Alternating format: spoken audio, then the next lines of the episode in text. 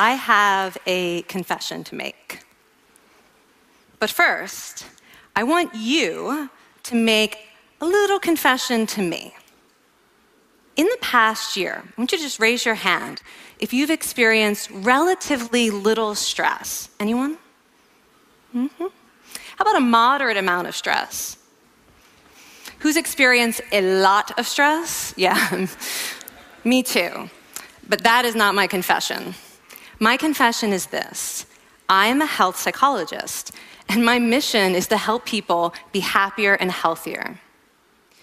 But I fear that something I've been teaching for the last 10 years is doing more harm than good, and it has to do with stress.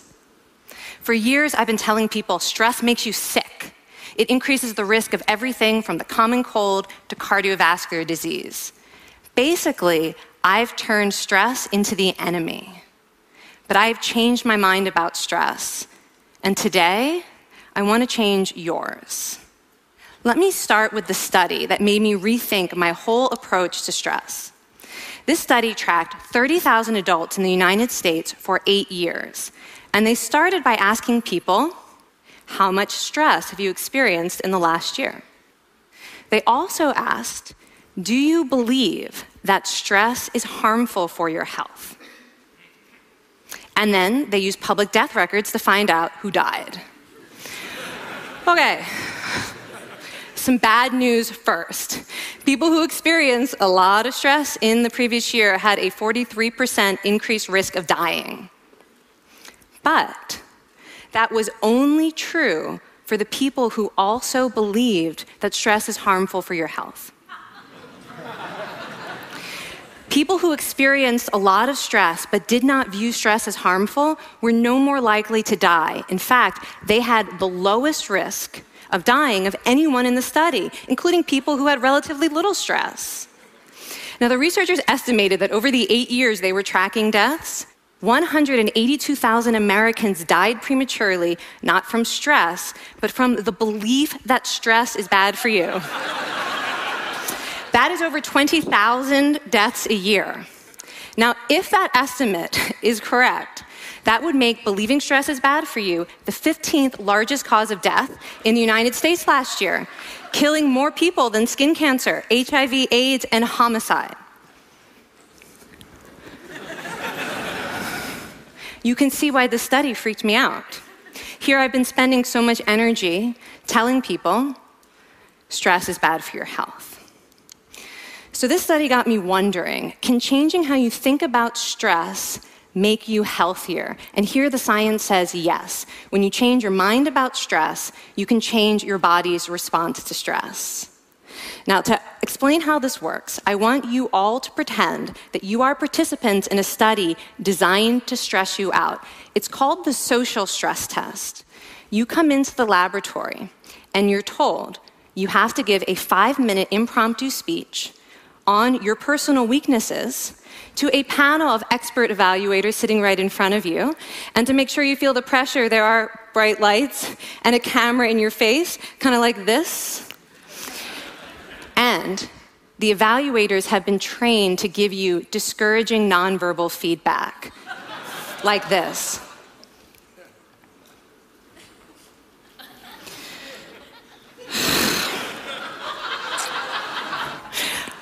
Now that you're sufficiently demoralized, time for part two a math test.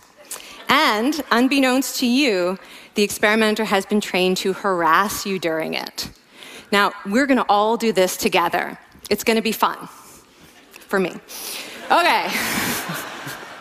I want you all to count backwards from 996 in increments of seven. You're to do this out loud as fast as you can, starting with 996. Go. Go faster. Faster, please. You're going too slow. Stop, stop, stop, stop. That guy made a mistake. We're going to have to start all over again. You're not very good at this, are you? Okay, so you get the idea. Now, if you were actually in this study, you'd probably be a little stressed out. Your heart might be pounding, you might be breathing faster, maybe breaking out into a sweat. And normally we interpret these physical changes as anxiety or signs that we aren't coping very well with the pressure. But what if you viewed them instead as signs that your body was energized, was preparing you to meet this challenge? Now, that is exactly what participants were told in a study conducted at Harvard University. Before they went through the social stress test, they were taught to rethink their stress response as helpful. That pounding heart is preparing you for action.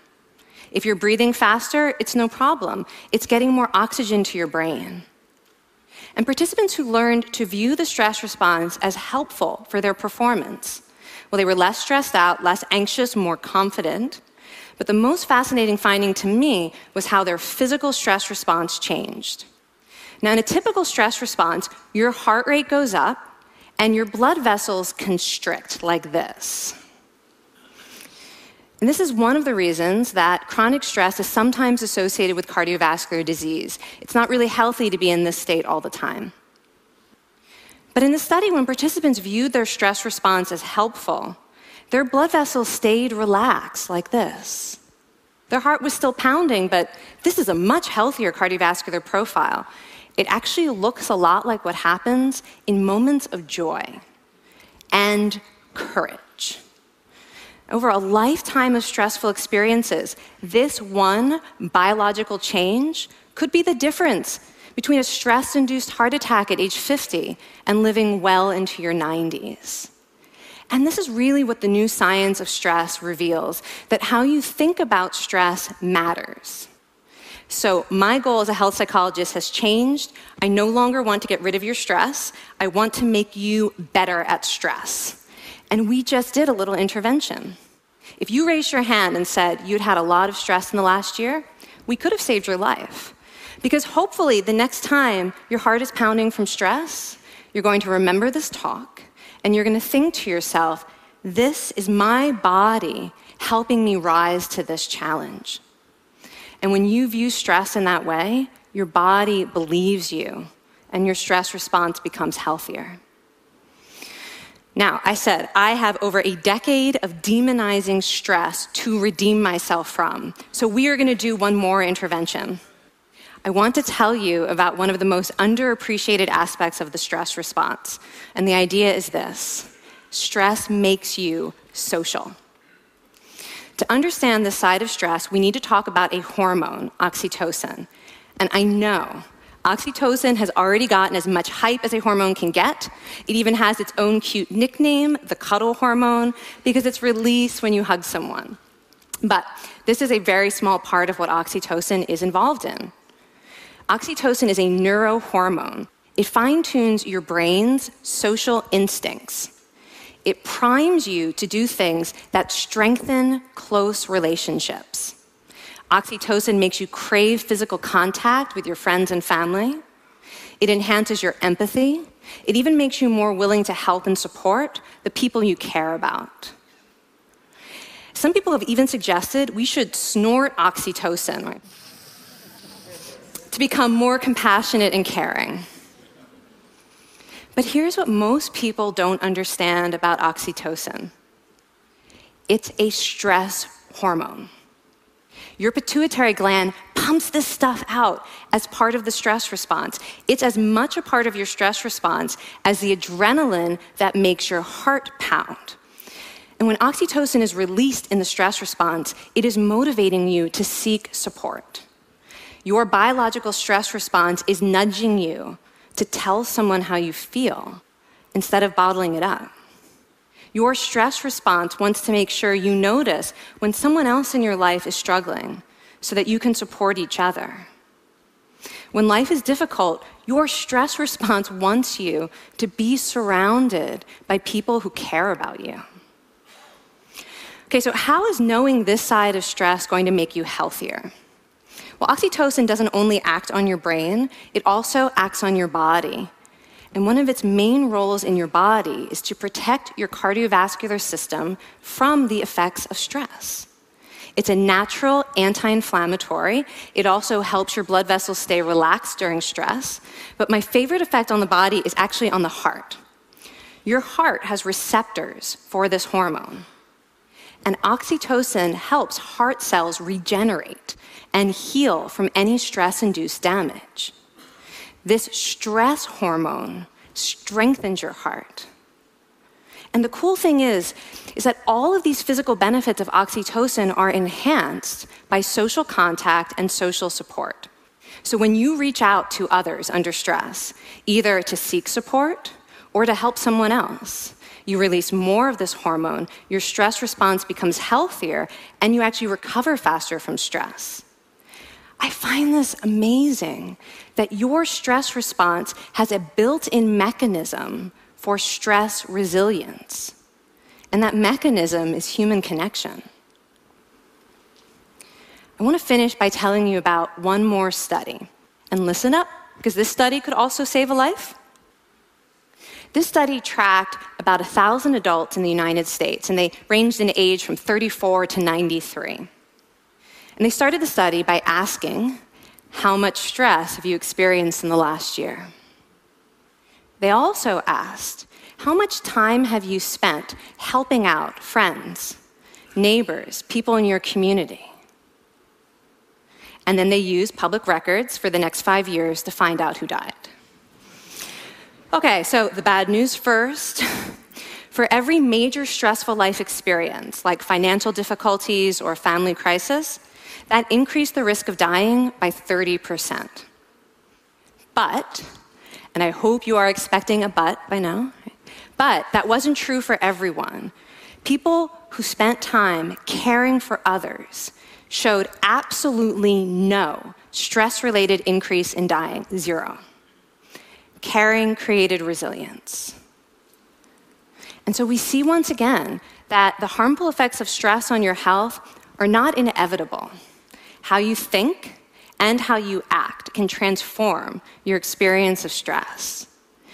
When you choose to view your stress response as helpful, you create the biology of courage. And when you choose to connect with others under stress, you can create resilience. Now, I wouldn't necessarily ask for more stressful experiences in my life, but this science has given me a whole new appreciation for stress. Stress gives us access to our hearts. The compassionate heart that finds joy and meaning in connecting with others. And yes, your pounding physical heart working so hard to give you strength and energy. And when you choose to view stress in this way, you're not just getting better at stress, you're actually making a pretty profound statement.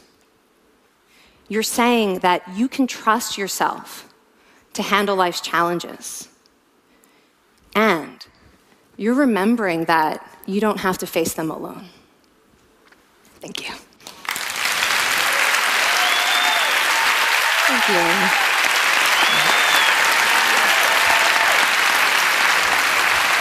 I mean, this is, um, this is kind of amazing what you're telling us. It's just, it seems amazing to me that a belief about stress can make so much difference to someone's life expectancy.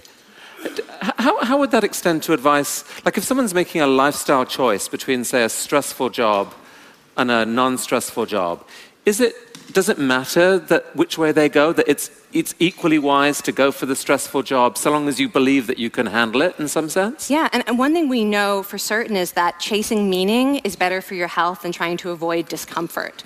And so I would say that's really the best way to make decisions is go after what it is that creates meaning in your life and then trust yourself to handle the stress that follows. Thank you so much, Kelly. Thank you. It's really cool.